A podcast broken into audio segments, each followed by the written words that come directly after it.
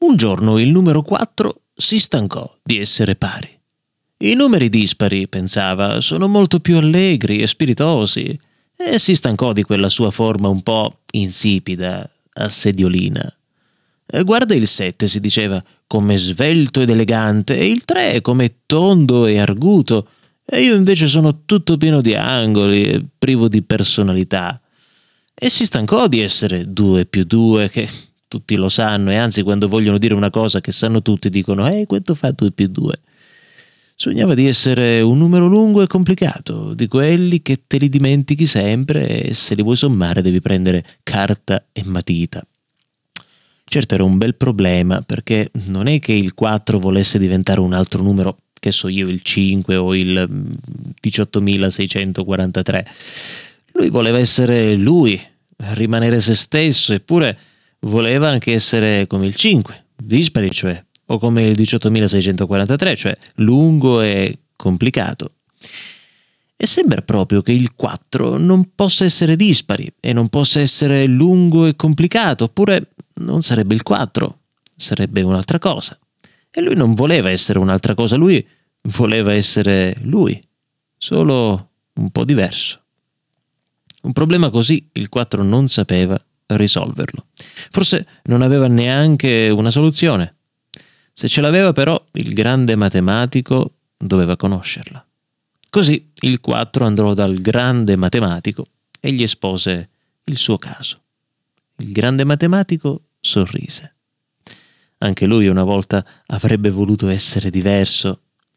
Non un altro, ovviamente, perché voleva rimanere se stesso, ma un po' più simile al grande ballerino o al grande tennista o al grande centravanti.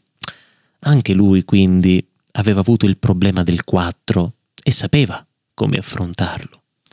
Lo fece accomodare per terra, perché una sedia sarebbe stata proprio inutile, e cominciò a parlargli. Vedi, 4 disse, non c'è bisogno di diventare diverso, di essere dispari per esempio, oppure lungo e complicato. Non c'è bisogno perché tu sei già diverso, anche se non te ne rendi conto. A te sembra di essere una stupida sediolina che fa eh, due più due, tutti lo sanno, ma ci sono in te cose che nessun altro ha, cose molto speciali.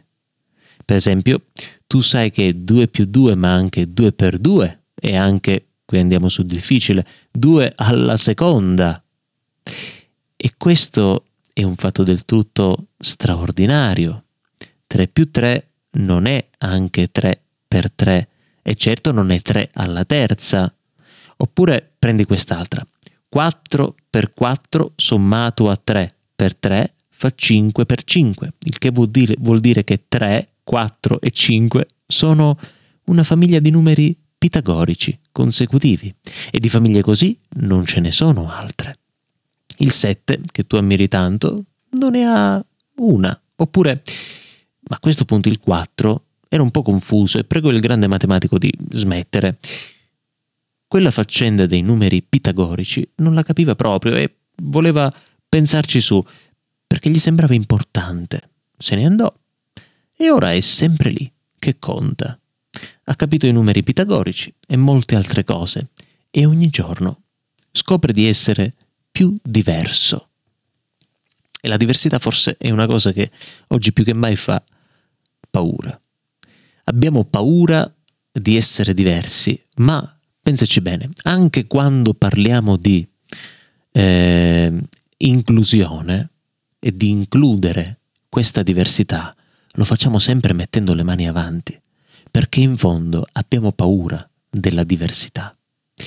E chi invece ostenta la propria diversità il più delle volte, sii sincero, ma lo fa per creare un po' un personaggio sulla sua diversità. Poi, in fin dei conti, è una diversità che non è mai vissuta pienamente e liberamente. Penso che capita a tutti nella propria vita che in certi momenti recitiamo un ruolo, cioè viviamo il copione di un personaggio che per quanto originale perché ce lo siamo inventati noi, in realtà si confà comunque sempre a un esempio che già abbiamo, qualcun altro che vediamo vivere in questo modo secondo queste dinamiche.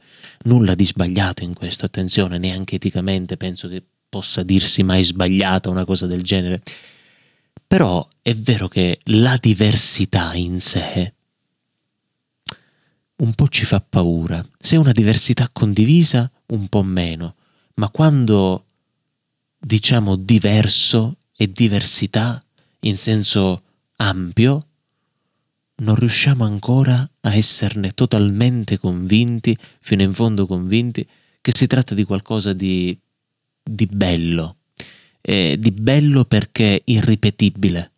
È un po' come un tramonto, visto che adesso sta, sta entrando questo, questo sole quasi al tramonto oggi dalla finestra, no? Guarda che bella luce che fa adesso, che arriva dritto in camera.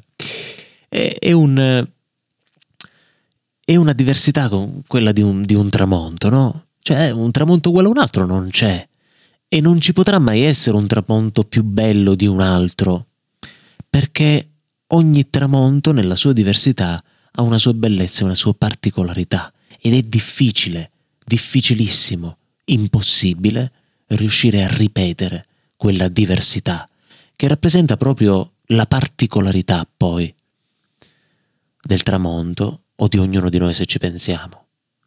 Ognuno di noi è diverso e su questo non ci piove, lo sappiamo, lo diciamo tanto, anzi ormai ultimamente è un po' uno slogan che abbiamo, quello eh, che siamo per le diversità, eh, che siamo a favore dell'inclusione delle varie diversità, però è vero che fino in fondo ci viene un po' difficile capire che noi siamo diversi esattamente così come siamo.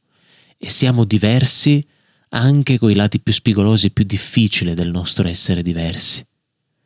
Ma se non ci accettiamo noi, come potremmo farci accettare prima dagli altri e da qualcun altro? Alla prossima.